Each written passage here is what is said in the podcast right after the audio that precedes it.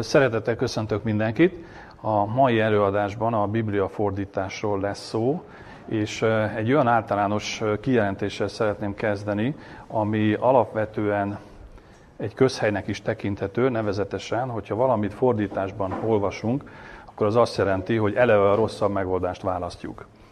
Ebben az előadásban ezt gyakorlati szinten a Héber Bibliával vagy az Ószövetséggel kapcsolatban fogjuk megvizsgálni, tehát hogy, hogy egy másik, egy nyelvről, egy úgynevezett forrásnyelvről, egy célnyelvre történő fordítás során mi az, ami elveszhet, és nem biztos, hogy vissza tudjuk adni, vagy valamikor bizonyos dolgokat pedig lehetetlen egyszerűen visszaadni. Fordításról beszélünk, ami sokszor ugye értelmezés is, ez a kettő, ez össze fog majd függni, ezt látni fogjuk. És bevezetésként a Nehemiás könyvéből szeretnék egy verset felolvasni, ami abszolút a témánkhoz kapcsolódik. 8. Nehemiás könyvének 8. fejezetének 8. verse. Károly Gáspár fordításában így hangzik. Olvastak pedig a könyvből, Isten törvényéből világosan, Azután megmagyarázták, és a nép megértette az olvasottakat. Ugye ennek a versnek az a történelmi kontextusa, hogy a fogsából való visszatérés után egy közös Tóra felolvasó alkalom volt, Ezrás, Esdrás vezetésével, amin az egész nép részt vett ugye Jeruzsálemben. És ennek a versnek az az érdekessége, hogy két különböző fordítása van. Az első része ennek az igeversnek az egyértelmű. Héberül így hangzik, Vájikróba Széferből Torát Elohim, tehát olvastak a Tóra könyvéből, vagyis a törvénykönyvből, az Isten törvényéből, és utána következik ez a bizonyos szó, hogy möforás, aminek az egyik értelmezése az, amit Károly Gáspár így fordít, hogy világosan, tehát határozóként fordítja, és megnéztem egy tucatnyi mértékadó angol nyelvű fordítást, ahol az egyik részük ezt követi. Tehát az azt jelenti, hogy világosan, vagy úgy fogalmaznak, hogy világossá téve, esetleg összevonják a következő részsel, ami magyarul így hangzik, hogy, hogy azután megmagyarázták, tehát akkor ezt úgy értsük, hogy világosan megmagyarázták, és ez az egyik. A másik fordítása viszont az, hogy fordították. Tehát ez a műforrás ugye úgy hangzik akkor, hogy olvasta pedig a könyvből Isten törvényéből lefordították, és utána megmagyarázták. Még azt is hozzá lehet tenni, hogy itt ugye a Héberben a kötőhoz az egyetlen egy betű, és a Héber, ugye nagyon gyakran, ugye ezt látjuk a Bibliában, főleg a régebbi kiadásokban, hogy lépten előfordul ez az és, és, és szó szerint. Itt viszont például úgy is értelmezik ezt, hogy lefordították, és megmagyarázták, vagy értelmet adtak neki, vagy lefordították azért, hogy megmagyarázzák, vagy értelmet adjanak neki, tehát még ezt egy kiegészítésként el lehet mondani. Illetve érdekes kép, érdekességképpen még azt is elmondanám, hogy megnéztem a, a zsidó kiadást, a zsidók által fordított Biblia kiadást, hogy ez az amerikai Jewish Publication Society-nak, még történeti vonatkozásában is érdekes, hogy az 1917-es kiadásban még az első fordítás szerepel, tehát az volt benne, hogy distinctly angolul, vagyis azt jelenti, hogy világosan, egyértelműen, ugye világosan és értelmet adtak a szövegnek, Míg a későbbi, körülbelül 60 évvel későbbi fordításban, a 60, 1982-esben és az 1999-es kiadásokban már következetesen azt olvassuk itt, hogy lefordították. Tehát ha lefordították a szöveget, ugye Héber a Bibliának, a Tórának a nyelvre, akkor felvetődik a kérdés, hogy milyen nyelvre fordították le. Nyilván itt az értelmezés, hogy akkor azt mondja, hogy itt egy arámi nyelvre történő fordítás volt, mert hogy ebben a történelmi helyzetben, a babiloni fogságból való visszatérés után már ugye legalábbis két nyelvűek voltak a zsidók, vagy pedig elfelejtették a Hébert, már ugye erről megosztanak a vélemények a kutatók között. Minden esetre ez az elfogadottabb fordítása ennek, itt szó szerint, hogy erről van szó, hogy felolvasták a törvényt ugye héberül, és ezt le is fordították, és utána megmagyarázták. A párás igéből képezték ugye ezt a meforás említett alakot, és azt is hozzátehetjük egyébként, hogy az előző versben is hasonló kifejezés szerepel a magyarázathoz. Ott ugye úgy fogalmaz a hetedik vers, hogy, hogy szó szerint megértették a törvényt, az Isten törvényét az emberekkel, illetve a 12. versben azt olvassuk, hogy megértették a beszédeket, amelyre őket tanították. És akkor itt ez az első fontos tanulságunk, hogy tulajdonképpen ahhoz, hogy megértsünk egy szöveget, mi az alapvető elsődleges feltétel, az, hogy az anyanyelvünkön szóljon hozzánk, vagy legalábbis egy olyan nyelven, ugye, amit ismerünk. Na most, hogyha a zsidóságnak akkor már szüksége volt ugye arra, hogy, vagyis nem értette pontosan már esetlegesen a hébert, akkor ugye le kellett fordítani, és az anyanyelven közlés tulajdonképpen a, ugye a pontos fordítás akkor a, a megértésnek az első számú feltétele. Ha általában feltesszük azt a kérdést, hogy milyen nehézségekkel szembesülünk akkor, amikor fordítunk valamit, akkor először is ugye egy ilyen kérdést kell feltenni, hogy most nagyon szigorúan ragaszkodunk ugye ahhoz a szöveghez, szinte szó szerint betű szerinti fordításról van szó, vagy pedig csak egy alapvetően egy tartalmi megfeleltetésről beszélünk.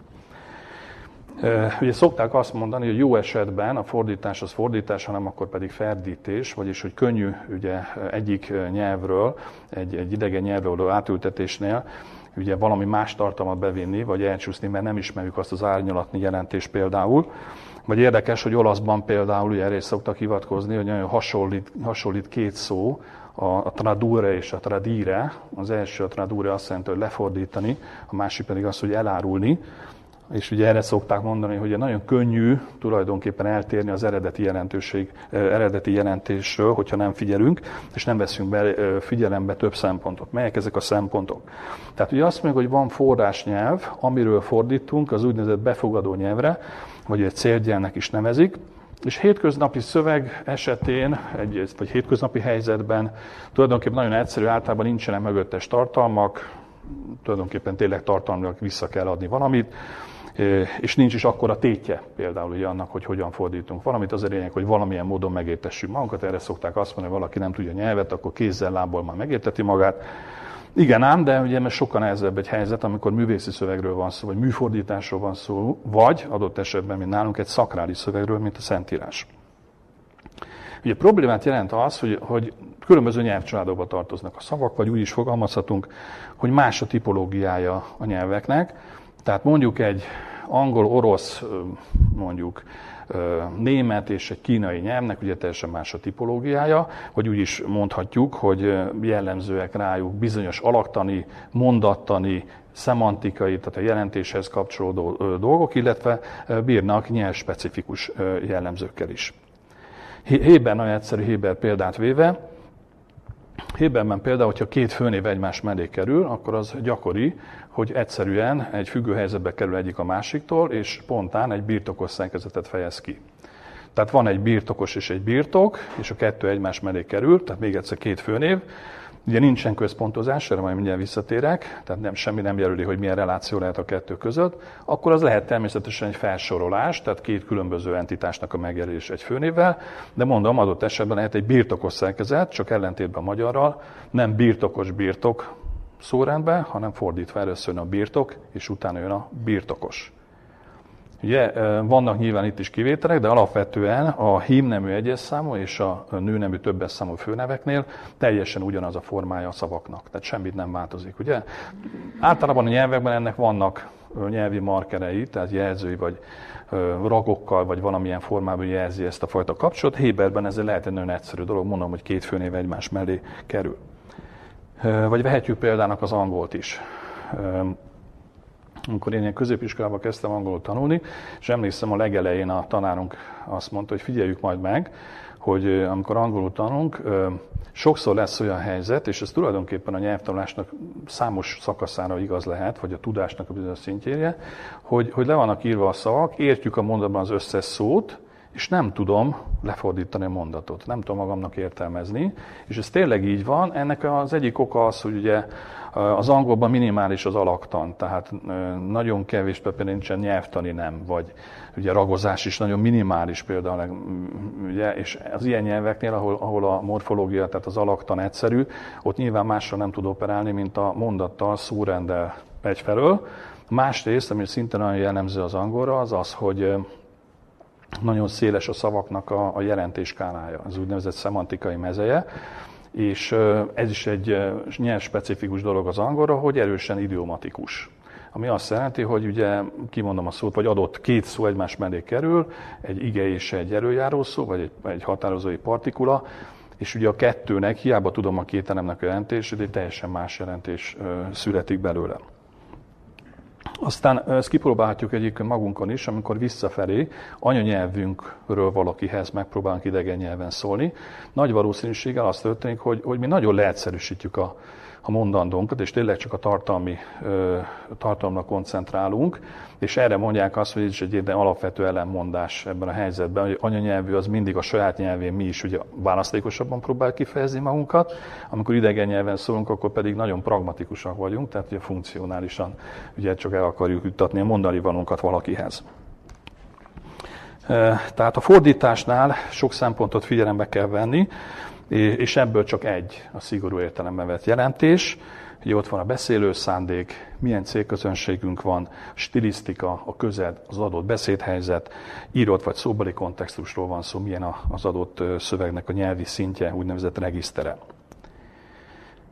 És továbbá, ugye most mi a Bibliáról beszélünk, ami egy korban, időben tőlünk nagyon messzire álló szöveg, tehát nem csak tipológiában és ezekben a nyelvi specifikumokban van egy eltérés mondjuk a szöveg és szöveg között, hanem, hanem térben és időben egy távolság is lehet, illetve egy teljesen más kulturális közegből beszélünk egy modern európai olvasó, illetve az eredeti szöveget olvasó közönség szám, szembevetésében, vagy egybevetésében. És ehhez kapcsolódik két jeles biblia fordítónak a megállapítása, magáról erre a műfajról, hogy, hogy a Bibliát lefordítani. Az egyik Jeromos, ugye Hieronymus, vagy Szent Jeromos, aki a vulgátát ültette át latinra, a középkornak a középkor tudományos nyelvére, és az ő megfogalmazása szerint fordítók úgy viselkednek, mint a hódítók, akik idegen földre törnek be, ellopnak gondolatokat, majd azokat hazaviszik. Tehát lehet nemes a szándék, Mégis, mint a bizonyos értelemben eloroznánk, lopnánk valamit, ugye, és hogy ez a, tulajdonképpen a fordító az nem tudja tökéletesen elvégezni a feladatát. Luther Márton pedig, ugye, aki németre fordította le a Bibliát, nagy reformátor, őt elég sok kritika érte egyébként az ő fordítása kapcsán a kortársaitól, mert hogy neki választani kellett, ahogy ő fogalmazott, aközött, hogy lerombolja a német nyelvet, vagy eltér a bibliai szótól. Most őt idéztem. És így zárójelesen megjegyzem, hogy én ezt most angolul olvastam. Az angol szerző, aki ezeket a szavakat idézi, megadja a német eredetit, én pedig ugye ezt magyarul közvetítem. Ez egy további dolog, hogy hogyan, hogyan uh, tudunk például visszaadni árnyalatokat. Tehát itt mondjuk én a demolis szót használtam, amit azt lerombolninak mondom, ugye a németben pedig ez a tunabruch, ami inkább eltörölni jelentéssel bír, de a lényeget értjük szerintem, tehát hogy valami torzulhat, vagy nagyon nehéz visszaadni, és mondom, hogy esetben itt a Biblia fordításának ennek komoly tétje lehet. És Luther erre azt mondja, hogy, hogy a, főleg a legnagyobb fontosságban a bíró részeknél, akkor inkább úgymond deformálta a német nyelvet, mint sem, hogy megsértse a Bibliát, vagyis, hogy a szöveg hűség áll mindenek felett. Ugye itt azért érezzük az egész kornak a, a szellemét is, és a reformációnak az egész elképzelését a szóla szkriptúra elvel, mert ugye mit olvasunk a Bibliában, az elején meg a legvégén is, ugye a Mózes 5. könyve 12. fejezetében, 32. vers, Ugye parancsolom, nektek megtartsátok, és e szerint egyetek, semmit ne tégy ahhoz, és el se végy abból. Ugye ugyanez van a Biblia legvégén jelenések könyve 22. fejezet 18-19. Csak a végét olvasom, ha valaki elvesz a profétálás könyvékének beszédjeiből, az Isten annak részét eltörli az élet könyvéből. Ugye, tehát ez a, a fenti bibliai kijelentések vagy elvek tudatos érvényesítéséből következik tulajdonképpen azt, amit egy lelkismertes Biblia fordító is magának megfogalmaz, hogy próbáljuk minél inkább pontosabban és egészében ugye visszaadni a szöveget. Itt ugye ez a két Biblia idézet alapvetően arra is hivatkozik, lehet, hogy elsősorban valószínűleg arra hivatkozik, hogy mi a bibliai szöveghez önmagából ugye ne vegyünk el, vagy ne tegyünk hozzá, de ebből szerintem ennek a szelleméből következik az, hogy nyilván, amikor átültetjük idegen nyelvre a szöveget, ugyanilyen fontos, hogy minden, ment, minden tőlünk tehetőt megtegyünk, hogy, hogy szöveghülyen adjuk vissza az eredeti tartalmat. És most ugye a negyedik századból idéztem, Hieronymus, vagyis Jeromos, illetve a 16. század Luther Márton, de hogy, hogy mennyire élő ez a gondolat, és mennyire alapvetése az egész fordításnak, mint műfajnak, egy modern kutató véleményét is szeretném szó szerint idézni saját fordításban. A Biblia ősi nyelvei, héber, arámi, görög átalakításának szükségessége modern nyelvekre, és ezáltal a Biblia nyelvének gondolatvilágának és kultúrájának modernizálása egy ilyen fordítás által elképzelhetetlen erőszakot tesz a szövegen. Kirángatja a szöveget az ókor kultúráiban és nyelveiben található otthonából, deportálja a szöveget és száműzi azt idegen nyelvekbe és kultúrákba. A kulturális átalakítások, amelyek szükségesek ahhoz, hogy a fordítás működjön az új nyelveken és kultúrákban, gyakran komoly károkat tesz a szövegben. A kultúrák közötti radikális változásokat nem könnyen egyeztethetjük össze a fordítási technikákkal, és mindegyik kulturális eltolódás távolabb viszi a szöveget az ókori kultúrában fellehető gyökereitől. Mondja ezt, mondom, egy Robert Carroll nevű modern kutató, és figyeljük meg a nyelvezetet. Azt mondja, kirángatja, deportálja, száműzi, károkat tesz benne, tehát ebből az egész képi világból, mint azt következne, hogy a háború az olyan, mint egy, vagy a fordítás az olyan, mint hogy háború lenne, tehát a veszteség és a pusztítás úgymond elkerülhetetlen, vagy legalábbis, és megint egy katonai kifejezést használok, járólékos veszteséggel ugye számolnunk kell.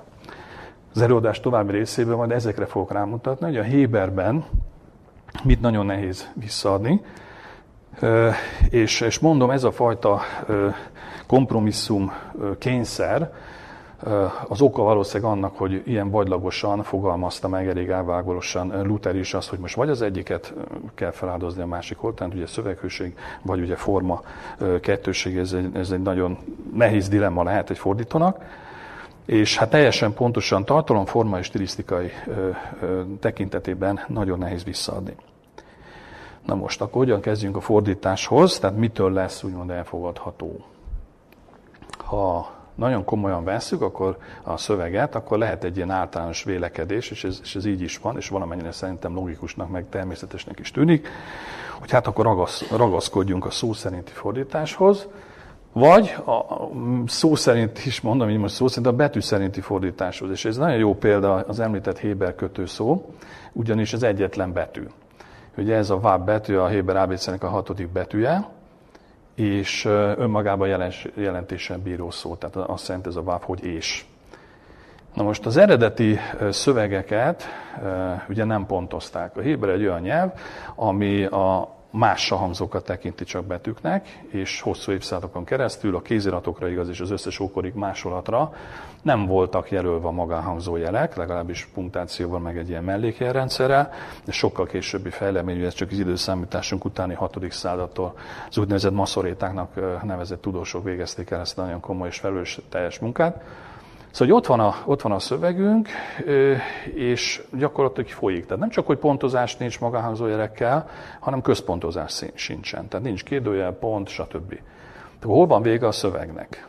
Ugye, és hogyha most kinyitjuk a Bibliát a legelején, akkor a Héberon, az első oldalon azt látjuk, hogy az első vers kivételével az összes, most már ugye középkorban tagolták a szöveget versek, fejezetekre, aztán később versekre, tehát, hogy mindegyik kis egység, a mostani igeversek vávval kezdődnek. És ezért van az, hogy a régi fordítások, a nem revideált Károlynál is ugye azt látjuk, hogy mindig és, és, és, és, és. Tehát erre ezt azt lehet mondani, hogy nyilvánvalóan ennek akkor a Héberben ez egy, ez egy rájellemző dolog volt, hogy ezt az ést, mint kötőelemet mindig hozzátette a, a mondatoknak az elejéhez, mert nem volt más eszköze. Tehát én azt gondolom, valószínűleg ez egy egyszerű szintaktika jelen volt, tehát egy egyszerű mondat le, záró, vagy inkább mondat kezdő rész, hogy akkor ahol váb volt, akkor egy új gondolat kezdődik. De akkor most mondom, tehát ez, ezt szó szerint fordítsuk le, akkor mi ez írjunk, hogy és, és, és. Ugye nagyon furcsának tűnik ez, és ez nem is magyaros.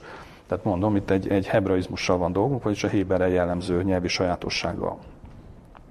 Vegyünk egy eklatáns példát az új szövetségből is. Máté Evangélium a 18.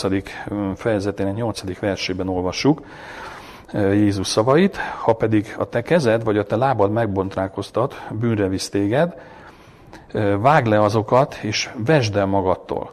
Jobb neked az életre sántán vagy csonkán bemenned, mint sem két kézzel vagy két lábbal vettetted az örök tűzre. Hát egyrészt ugye nyilván az első felét se veszi valószínűleg senki szó szerint, tehát hogy vág le azokat és vesd el magadtól, de itt van egy még érdekesebb, és ez már nyelvi jelenség a másik részében, amikor azt mondja, hogy jobb neked az életre sántán vagy csonkán bemenned. És az az érdekessége, hogy ez görögül úgy hangzik, hogy kalon, kalon szoy estin, vagyis hogy a kalon szó, ugye azt jelenti, hogy jó, és nem az, hogy jobb. A kalon az a kalosznak a nőnemű alakja, és itt akkor az lenne szó szerint, hogy jó neked, ugye csonkán bemenni az életre. Ugye ezt senki nem értett így, hogy jó neked. Itt nyilvánvalóan arról az ellentétpárról van szó, hogy jobb neked bemenni, és nem pedig attól, tehát jobb neked bemenni, mint egyáltalán nem bemenni. Ugye ez teljesen logikus. És akkor felvetődik a kérdés, hogyha ezt mi ezt így értjük, oké, okay, rendben van, akkor ezt csak így értelmezhetjük, tehát akkor az már egy spontán értelmezés, hogy nem jó, hanem jobb, mert hogy ez a szöveg értelme. Csak hogy mondom, itt egy nyelvtani szabályról van szó, tudnélik, a koiné görögben, tehát az Új Szövetségnek a görög nyelvében is van egy ilyen jellemző nyelvtani szabály, hogy az alapfokban álló melléknevet lehet középfokú értelemben, sőt felsőfokú értelemben is használni. A középfokú alakot pedig, pedig lehet ugye felsőfokú értelemben. Keressünk ehhez megerősítő példákat ugyancsak az Új Szövetségből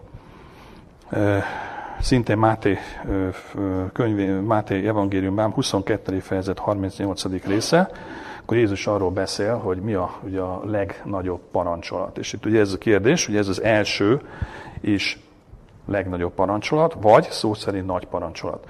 De egyébként a fordításon megoszlanak, általában a felsőfogot szokták használni ugyancsak ezen logika mentén, hogy itt ezt lehet ugye felsőfokban venni, mivel ugye ez a szabály. Mondjuk ebben a kontextusban, amikor azt mondjuk, hogy első és nagy parancsolat, ott az első az önmagában tulajdonképpen felsőfoknak számít, hiába ott egy sorszámléni alakról van szó. De hát itt pont az a lényeg, hogy ugye egy, egy törvény tudó kereste meg Jézust, és szólította meg ezzel, hogy akkor ugye mi a nagy parancsolat. És tudjuk, hogy pont ez volt a probléma farizeusoknál, hogy rengeteg parancsolatot még ráraktak azon kívül, ami volt a mózesi törvényekben, és ez Jézus nagyon leegyszerűsítette, hogy ugye szeresd, szeresd Istent az Urat, a te Istenet teljes szívedből, teljes lelkedből és teljes erődből, és utána hogy, hogy a fele barát jelenti parancsolatot hozta. Szóval hogy itt ez a lényeg, hogy itt az szerepelt az eredeti szövegben, hogy, hogy megállé, vagyis hogy nagy, és és nem felsőfokú alak, és mindig nyilván úgy érthetjük, és megvan a nyelvtani alapja ahhoz, hogy ezt nyugodtan felsőfokba lehessen fordítani, illetve, hogy vegyünk egy középfokú alakot is, a szeretet himnuszának az utolsó verse, e, első 1 Korintus 13-13-ban, hogy ismerjük mindannyian, most azért megmarad a hit, remény, szeretet a három, ezek között pedig legnagyobb a szeretet.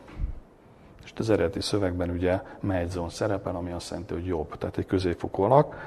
És mondom, ezt a szabályt kell ehhez tudnunk, hogy a koiné görögben az alapfokú melléknemeket középfokú vagy felsőfokú értelemben használhatjuk, és visszafelé ez nem működik. Tehát egy középfokút azt nem lehet alapfokban használni. De vehetünk egyetlen egy szót is, ugye itt a Héberben vettünk egy betűt, ugye látjuk, hogy, hogy, hogy milyen, mennyire ismerni kell akkor ennek a, a logikáját, hogy a nyelvben, vagy a nyelv használatot, hogy a, a bibliai Héberben a vávnak mi volt a funkciója. Egy nagyon egyszerű igét vegyünk, a mozgásjelentő igét, a, a NASA, ami azt jelenti, hogy felemelni. Ugye ez egy alapvető cselekvés kifejező mozgásjelentő ige, és nagyon sok kifejezésben szerepel a bibliai Héberben. Most a fizikai értelem az, az nyilván ugyanaz minden nyelven, tehát valamit mondjuk ezt felemelek, ugye az, az ugyanaz lesz, tehát felemelte a földről, vagy valami. De mi van akkor, ha azt mondja, például olvassuk Ábrahámról, ugye amikor Szodoma királynak azt mondja, hogy felemeltem a kezemet, hogy semmit nem veszek el abból, ugye, amit a háború során megszereztünk. Sőt, ezt a kifejezést egyébként Isten magáról is mondja, hogy felemelem a kezemet, felemeltem a, a kezemet, hogy nem fognak bemenni, ez a nemzedék nem megy be a, a, a földre. Tehát nyilvánvalóan, és ez most nekünk kicsit könnyebb, és ez megint nagyon érdekes, hogy, hogy bár más kultúrkörben vagyunk, de ez a gesztus, hogy fölemelem a kezem, vagy szívemre teszem, tehát ez egy formula, és amikor ezt így lefordítjuk szó szerint, hogy felemeltem a kezemet, hogy nem veszek el, nem kell megmagyarázni azt, hogy, hogy megesküszöm, tehát ez így is lehetne fordítani, mert ez az értelme. Mert értjük. Mert, ez, mert mondom, ez, ez, ez a gesztus, ennek van egy ilyen többlet, egy másik átvitéltemű jelentése, és ezt tudjuk értelmezni mi is. Egy kicsit érdekesebb az, amikor mondjuk azt olvassuk Lótnál, amikor a szemmel kapcsolatban, hogy felemelte szemeit. Ugye emlékezünk, amire elválik Ábrahámtól, és ugye felemelte szemeit, hogy válaszol, hogy merre akar menni. És felemelte szemeit, és ott látta, hogy szép a Jordán vidék, ő azt választja. Na ez már érdekes, nem? Hogy, hogy tulajdonképpen nyilván ezt nem lehet szó szerint venni, oké, okay, akkor azt tudjuk, hogy ez egy, egy átvitértelmű kifejezés, de itt már az ember azt mondja, hogy lehet, hogy egyszerűen azt mondani, hogy és szétnézett, vagy ugye körbenézett. Ugye, és akkor ez már nem egy szó szerinti fordítás. És amikor még inkább átvitéltemű jelentések jönnek, na akkor már nehéz dolog van, és akkor viszont már ez lehetetlené válik, hogy ugye formailag teljesen pontos ekvivalenciáról beszéljünk.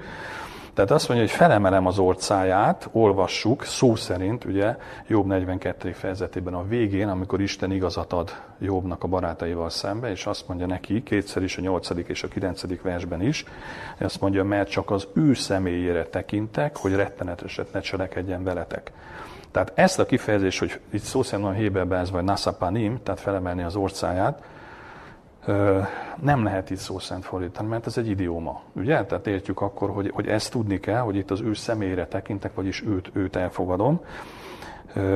És akkor még nehezebb a helyzet, még egy példát hozok, ez Hósás könyvének negyedik fejezetének nyolcadik versében van, akkor azt olvassuk papoknak a vétkéről, azt mondja, népen vétkéből élősködnek ők, és bűneik után áhítozik lelkük. Most abból, hogy áhítozik a lelkük, a lélek szó az, az stimmelhető, ha egyik jelentésében veszük, ez a bizonyos nefes, és akkor itt az van az eredeti, hogy felemelte a nefesét, és mondom, a, a nefes az idegen szóval mondva egy poliszémikus szó, tehát nagyon sok jelentése van, és csak az egyik az, hogy lélek, jelenthet például nyakat, és adott esetben pedig arról van szó, hogy, hogy egy vágyakozás, vágyat, fizikai vágyat jelent.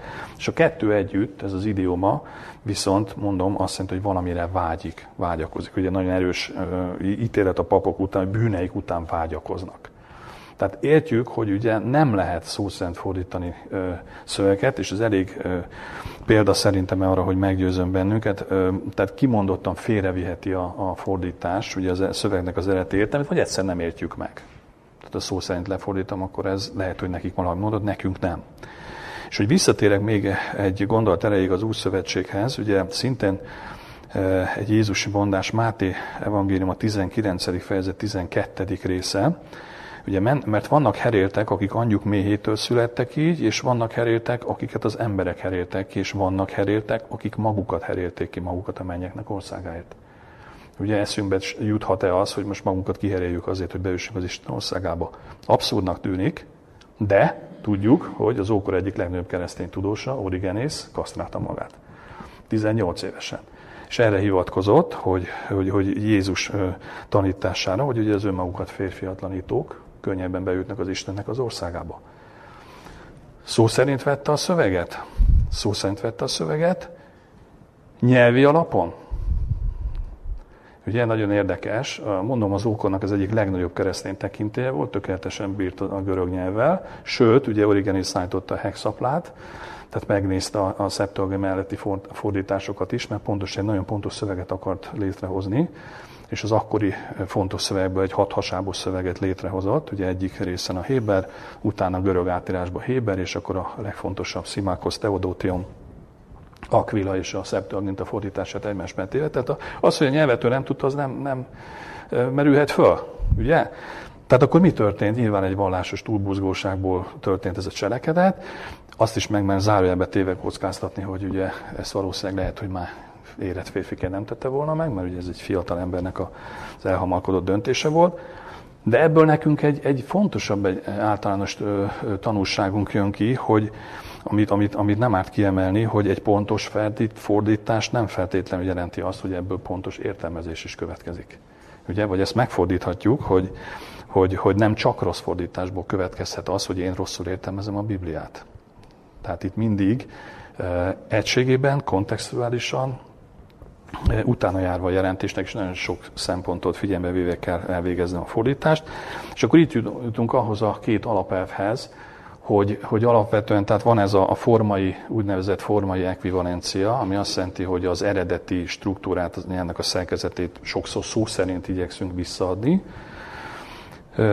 Ezzel Lutherről erről sokat beszéltünk, és a másik pedig, amikor ezt nevezzük szó szerinti fordításnak, és van a gondolat szerinti, ez pedig a fordítók úgy nevezik, hogy dinamikus vagy funkcionális ekvivalencia, amikor jelentés felül közelítve értelmileg akarjuk visszaadni. Most mind a kettőnek ugye megvan a, a, a nehézsége, meg a, a pozitív része is természetesen, tehát mi szöveg hűségre törekszünk, tehát az eredetének a szerkezetét azt, azt, azt próbáljuk ugye ezért követni. Másrészt látjuk, hogy mennyire félrevihető a fordítás. Másfelől nézve, hogyha pedig a tartalmat adjuk vissza, akkor ugye sokkal nagyobb tér van arra, hogy körbeírjuk például azt a szöveget, és akkor itt az értelmezés az már sokkal ingatagabb talaj, ugye, amikor parafrazálunk, vagy körbeírjuk a szöveget, és ezért a modern szótárkiadások, illetve modern bibliafordításoknak a, a szerkesztői arra törekednek, hogy ennek a, mind a kettőnek az erényeit próbálják érvényesíteni, és azt mondják, hogy hogy, hogy egy optimális ekvivalenciát próbálnak megteremteni. Ez azt jelenti, hogy se a szöveghűség, se pedig az olvashatóság ne sérüljön. Ugye? Tehát mi, mi magyarul olvassuk a szöveget, akkor, akkor nem lehet teljesen szolgai módon átvett szórendelés szerkezetekkel beszélni, tehát amennyire lehet, ugye tartalmilag próbáljuk visszaadni a szöveget. Szóval ezek az alapvető elvi nehézségek. És akkor a, a Bibliának a, a specifikuma, illetve most konkrétan ugye a Héber Bibliáról beszélünk, tehát az Ószövetségről, hogy, hogy milyen nehézségek vannak. Utaltam a, az, az eredeti szövegkiadásokra, ugye általában a, a Héberben három gyökmás hangzó van, és akkor ebből képezik a különböző szavakat, jelentéseket, és az eredeti szövegekben pontozatlan szavak, szövegek voltak. Na most ez viszont ugye teret adhat megint annak, hogy, hogy a pontozás bizonyos szövegkiadásokban esetlegesen más volt, és teljesen más értelme van adott szónak. Ugye? Tehát, hogyha ugyanazok a betűk, és többféleképpen pontozhatom, és vannak ilyenek, ugye minden nyelven vannak azonos alakúságról beszélhetünk, vagy, vagy ugye azonos hangzású szavakról. A Genezis 47.31-ből választottam egy példát, Ugye ez az a rész, amikor Jákob megesteti, megesketi fiát Józsefet, hogy, hogy semmiképpen ne temesse el Egyiptom földjén, hanem majd a ugye Szentföldön. És itt hangzik el ez a mondat, hogy mondta ugye Jákob, esküdjél meg nekem, megesküdött neki, majd leborult Izrael, tehát Jákob az ágy fejére. És ugye ez egy, ez egy nevezetes rész itt, hogy ezt a szót, hogy ezt a bizonyos uh, mem, tét és hé betűkből álló kis szót, ez kétféleképpen lehet pontozni, és ez csak az egyik, mert hogyha úgy olvasom, hogy mint itt, hogy ugye az ágy fejére, árós hamitta, tehát MT, és ugye még egy betű mitta, viszont, hogyha azt mondom, hogy matte, akkor az már botot jelent. És ez is egy tulajdonképpen egy legitív értelme lehet, mert hogy ugye már egy, egy élemedett korú ember volt, nehezen tudott felülni, és nem az ágyba kapaszkodott, hanem botjára támaszkodott. És hogy ez mennyire ö, érvényes lehet mind a két fordítás, az is bizonyítja, hogy a Septuagint ezt az utóbbit fogadta el egyébként ezt az értelme, értelmét a, a szövegnek, illetve amikor a zsidó levél, zsidókhoz írott levél 11. fejezetében, ugye az ókori hithősökről beszélünk, akkor 11-21-ben ezt olvassuk, hogy hitáltal áldotta meg a haldokló Jákob, Jákob József fiainak mindegyikét, és botja végére hajolva imádkozott. Tehát ott ugye visszahivatkozik, akkor a Septuagintának az értelmezését fogadja el. Tehát van ilyen, amikor csak a szónak a, a kipontozáson sem múlik az értelem, de lehet olyan is, amikor a, ugye mondtam, hogy ha nincsenek tagolójelek, akkor egy mondatban a, az adott mondatrésznek a helye, a szintaktikája is megszabhatja azt, hogy milyen értelme van.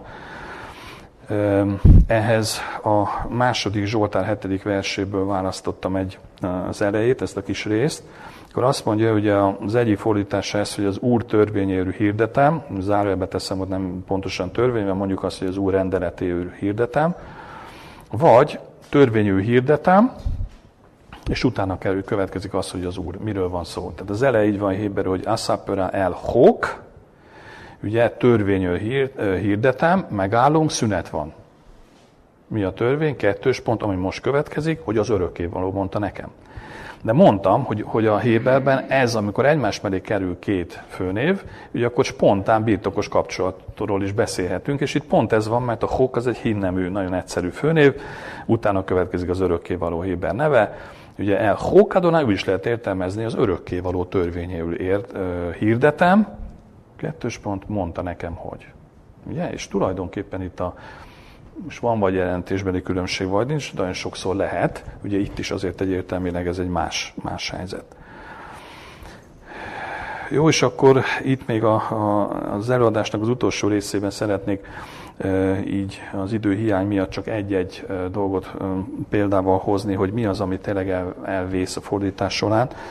Tehát Főleg költői szövegeknél nagyon egyszerű a hangzás. Az első az, hogy az eredeti nyelvnek a hangértéke, ami adott esetben jelentéssel bírhat, már mindjárt lesz rá példa, de hogyha ilyen egyszerű dolgra gondolok, mint Zsoltároknak a kezdősora, ugye Ashley, is Asher. Tehát, hogyha nem is tudjuk a Hébert, halljuk ezt a szép ugye, alliterációnak tűnő valamit, hogy az S hang olyan markánsan megjelenik, Ashley, is Asher. Ugye boldog az az ember, aki. És ugyanígy például a, a énekek énekének is csak ennyi sírhás sírimáser sislomo. Szinte egy ilyen, mint egy nyelvterő lenne, vagy egy ilyen nagyon szép kis kifejezés. Pedig csak annyi, hogy, hogy sírhás sírim, énekek éneke, ez is egyébként egy hebraizmus, ez azt jelenti, hogy az énekek között a legszebb ének, tehát a legszebb ének, sírhás sírim, asher sislomo, ami Salamoné, ő, ő szerezte. Jó, tehát a hang ilyen, ilyen egyszerű. A Genezis első részéből nagyon sok ilyet lehetne mondani ilyen példát az Ádámnak az elnevezéséről, ugye például, hogy Ádám és az Ádám az földet jelent, tehát akkor tulajdonképpen, mint az eredetére is utalna, hogy az ember az földből lett. De most egy olyat választottam, egy olyan szövegrészt, amiben kimondottan szójáték van, és hogyha ezt magyarul olvassuk, vagy fordításban, akkor az nem fog kiderülni. Az említett rész Ámosz könyve, Ámos könyve 8.1.2, tehát ott a nyolcadik fejezetnek az elején, következőt olvasom magyarul. Így dolgot láttatott velem az Úristen, íme egy kosár éred gyümölcs. És mondta, mit látsz Ámosz? És mondtam, egy kosár éred gyümölcsöt. És mondta az Úr nekem, eljött vége az én népemnek, az Izraelnek, nem bocsátok meg neki többé. De most akkor mi köze egy éred gyümölcsnek ahhoz, hogy eljött Izraelnek a vége, ugye a, ennek a kettőnek mi a köze? Egy szójátékról van szó, mert ugye a magyarból a, egyébként a kájszi szó, az ugye kereti eredetű, a kájc, az ugye nyarat jelent, illetve nyári gyümölcsöt itt adott esetben. És a másik szó, amikor azt mondja, eljött a vége, az pedig héberül kéc. A kájc és a kéc, az majdnem ugyanúgy hangzik. Sőt, van egy olyan értelmezés, hogy dialektusban ez gyakorlatilag, aki akkor ezt hallotta, majdnem ugyanez volt a kiejtése. Ugye pont azért, mert a, ugye egyrészt dialektusok vannak, meg ugye nem is volt pontozott a szöveg, Szóval, hogy, hogy, hogy itt ezek a szójátékok, és nem kevés van egyébként a Bibliában, Jeremiásnál is, hogyha valaki utána néz a, a legelején, amikor kérdez, ugyanezt feltesz, mit látsz Jeremiás, ott is egy szójáték van, amikor ugye mandolóveszőre utal. Szóval ez az egyik, ami, ami így nem, nem jön át igazából. A másik, amikor az eredeti jelentés Ugye, tehát annyira bevett kifejezések vannak, amik mindenki használja, vagy tudja az, hogy halleluja, általában ez a liturgiához kapcsolódó szó, ugye, zenei kifejezés, hogy halleluja, meg Zsoltárokban előfordul, hogy ez például egy, egy felszólító mondat. Nagyon egyszerű, azt jelenti, hogy dicsérjétek az örökkévalót. Ugye benne van az Isten a végén, a, az eleje pedig a hilléligének egy felszólító alakja. Vagy ehhez vehetjük mondjuk az áment is. Ugye az is egy alapvető szó, mindenki ismer, de az, hogy a Héberben ennek sokkal gazdagabb a szemantikai mezeje ennek a szónak, ugye azt, azt, azt nem feltétlenül tudja az ember és párhuzamos igehelyeket szeretnék ehhez mondani, hogy például a Ézsaiás 22-23-ban, akkor azt mondja, hogy beverem őt, mint szeget erős helyre, akkor ugyanez a tő szerepel, ami az Ámenben van, azt mondja, hogy Bömakom Neemán, vagyis, hogy az Ámán tőben benne van a szilárdság. A szilárdság, a megbízhatóság.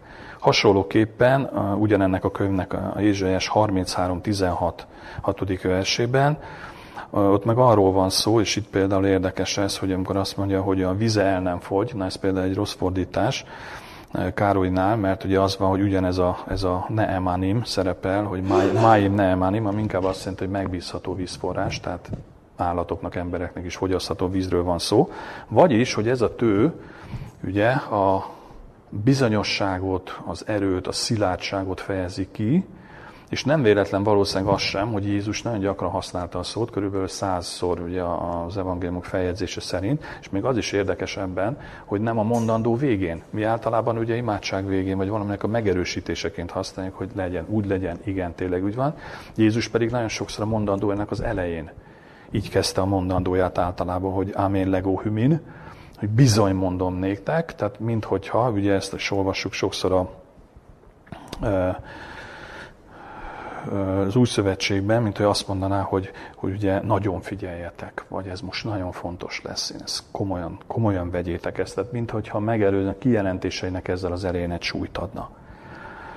Aztán ugye elhangzott az első előadásban a teremtés kapcsán is ez a uh, uh, Héber kifejezés, ez a maga az kifejezés nem csak maga a teremtés, ugye, hogy mindent a semmiből és egy szóval. Itt egy negyedik dimenziót is szeretnék hozzátenni, ami viszont már ugye nyelvi alapú, hogy a Héberben a, ez a Bibliának ez a második szava, így kezdődik a Biblia, hogy Brésit Bar Elohim, második szava és első igéje, ami valóban ugye nagyon egyszer így fordíthatjuk, hogy kezdetben teremtette Isten, de ennek a, az igének az a sajátja, hogy ezt csak Istenre használja a Biblia, tehát nem mondhatjuk emberre. Ugye ez érdekes, mert magyarul most azt mondom, például kapcsolatot teremtett valakivel, valamilyen légkört teremtett, egy zene, vagy bármi lehet használni, ugye, vagy nagyon sok mindenre.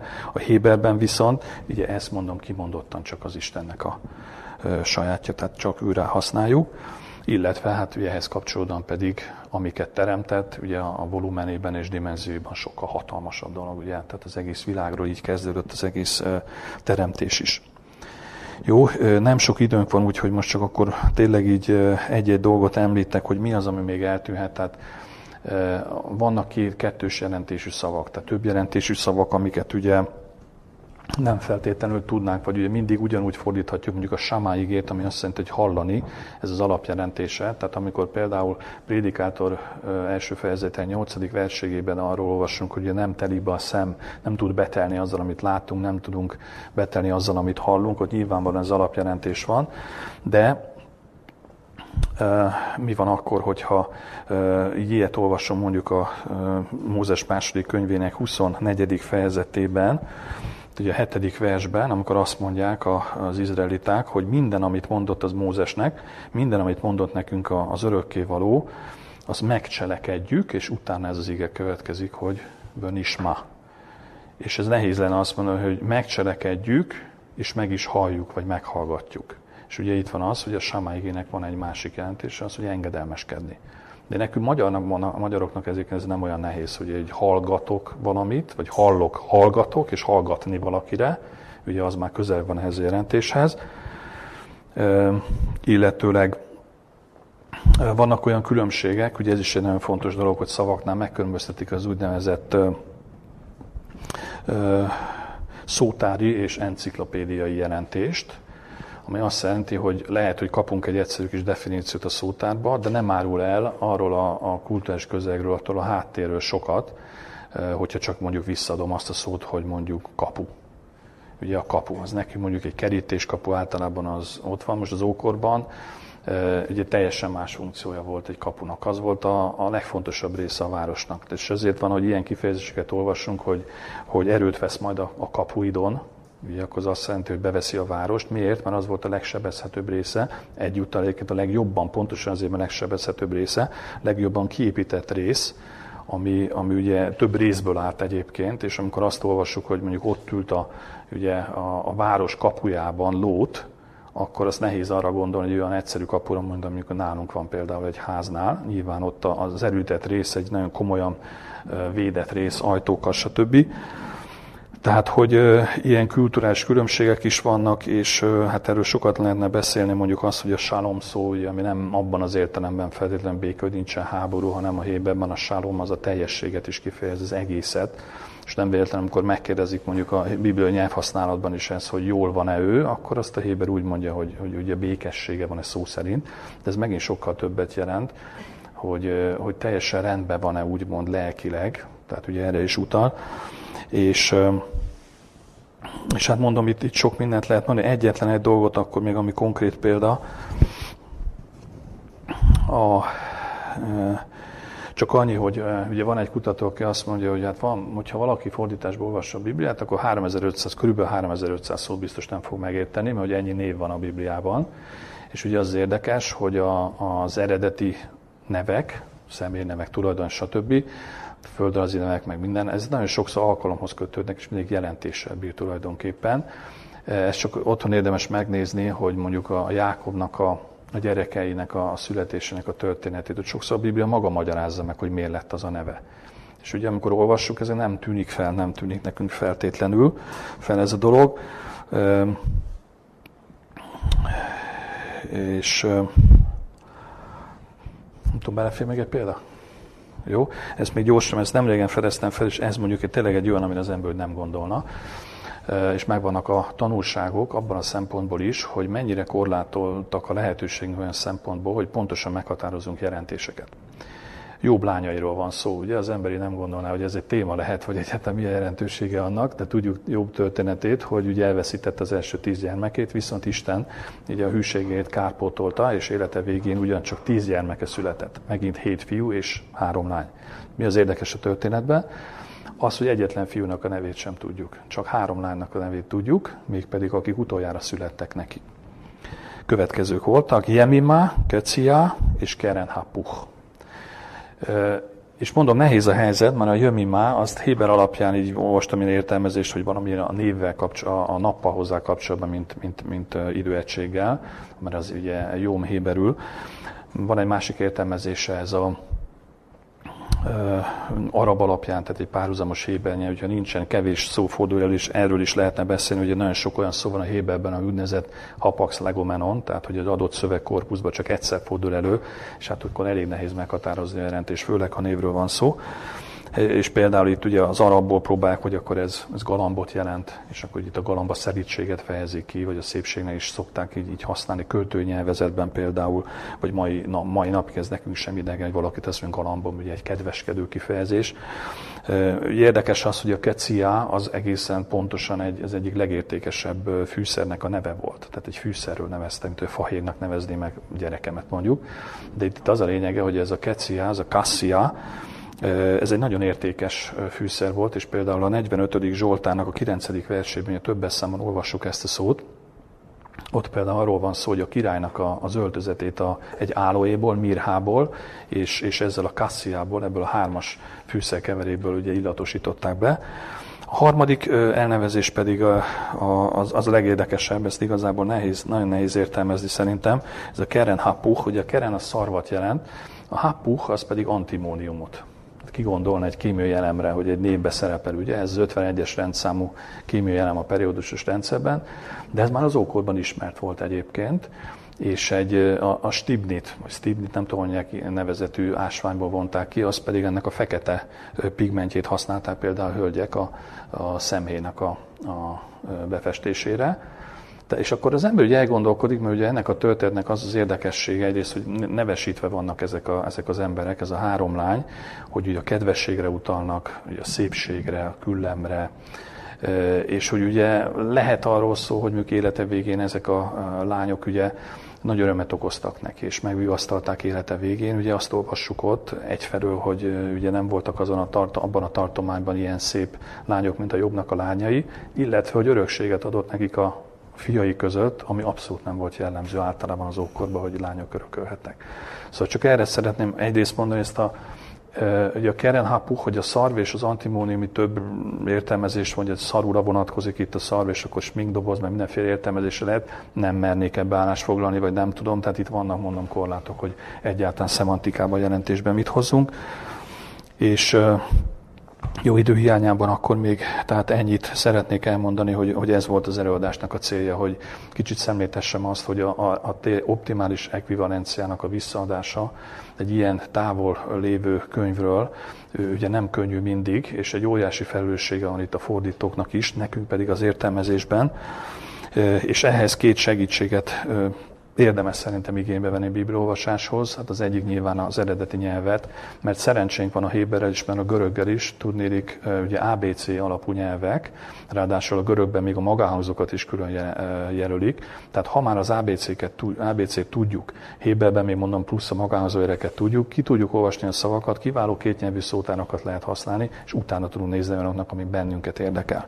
A másik pedig az úgynevezett tanulmányozó bibliák, amikből főleg angol nyelvterületen egészen kiváló kiadványok vannak, amelyek egyrészt kommentár jellegűek, tehát lapai jegyzetben, lapszélen itt-ott ugye kommentálják a szöveget, hivatkozásokat, stb. Olyan magyarázatokat adnak, amiket könyvekből szednénk össze szakkönyvekből, és nem kell ugye felállni vagy könyvtárba elmenni, e, illetőleg kiváló tematikus elrendezésű tanulmányozó bibliák vannak, ami azt jelenti, hogy például van olyan, ami mondjuk illusztrációkkal van tele, tehát ókori helyeket mutat ben, van régészeti szótár, és hát rengetegféle egészen kiváló, és ezekről a biblia kiadásokról mindenképpen érdemes beszélni, de ez már egy következő előadás tárgya.